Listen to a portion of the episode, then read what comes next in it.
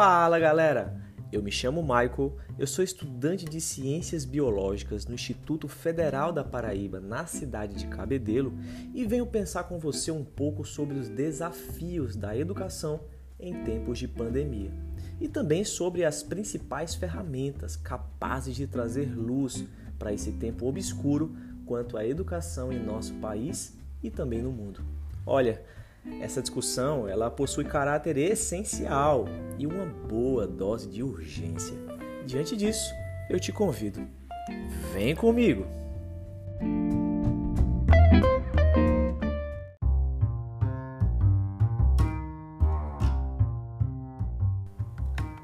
É bem verdade que nunca na história recente da humanidade fomos tão desafiados com relação à maneira como ensinamos e aprendemos como em tempos de pandemia.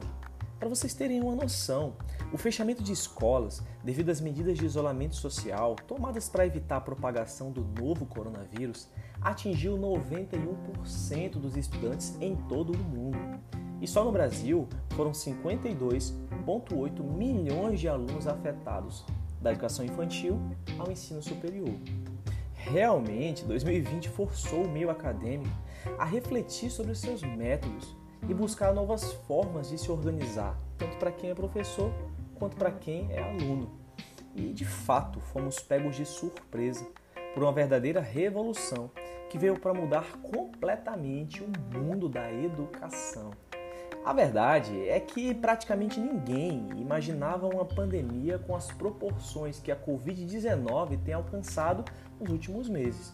E justamente por essa imprevisível situação é que praticamente instituição nenhuma estava preparada para lidar com as consequências naturais impostas pelo distanciamento e isolamento social. Seja no ensino infantil, médio, superior ou até pós-graduações, inúmeros setores estão sofrendo para se adaptar e encontrar formas de superar essa conjuntura toda atribulada. E nota-se que não há como escapar dos enormes desafios levantados, os quais mostram o despreparo de toda a comunidade acadêmica. Porém, devemos entender que muitas vezes problemas não são obstáculos, mas oportunidades ímpares de superação e evolução. Portanto, Momentos de crise sempre impulsionaram a inovação da sociedade em diversas frentes. E na educação não é diferente. Somos convidados a mudar nossas metodologias de ensino. Nesse cenário, é que a tecnologia pode ser um instrumento facilitador do processo de aprendizagem, através do que chamamos de TIC Tecnologias da Informação e Comunicação. Queria te falar um pouco mais sobre isso. Vem comigo!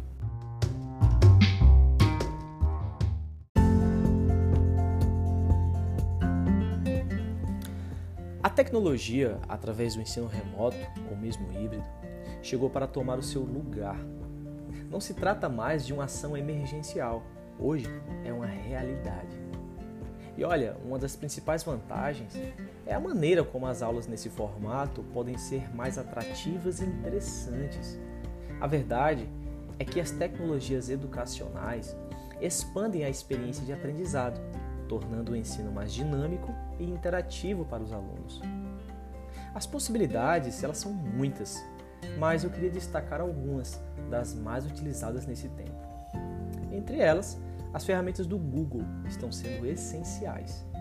Por exemplo, o Google Meet, onde os professores podem realizar aulas ao vivo. O Google Class, onde os professores postam atividades e deixam recados para os seus alunos. E também o Google Drive, que é um verdadeiro depósito de armazenamento. Outra incrível ferramenta são os podcasts, sobretudo para nossa geração, que é acelerada demais. Podemos ouvir caminhando, dirigindo ou mesmo executando outra tarefa. Outra é o Instagram, que por ser a principal rede social do mundo, pode ser usada para postagens conteudistas, por exemplo, para divulgação de mapas mentais. Além disso, a principal plataforma é o YouTube, que se tornou um verdadeiro tesouro de conteúdos que jamais foi visto na história. Enfim, a tecnologia é parte fundamental na maneira como fazemos educação no Brasil e no mundo. E isso abre expectativas muito grandes em uma perspectiva de futuro. Afinal, a tecnologia sempre nos surpreende de alguma forma. Para acabar, é importante ressaltar que a tecnologia não substitui o papel dos professores na educação, sendo fundamental que os educadores saibam conduzir e utilizar essas novas ferramentas de mídia e que elas sejam apenas mediadores no processo de aprendizagem.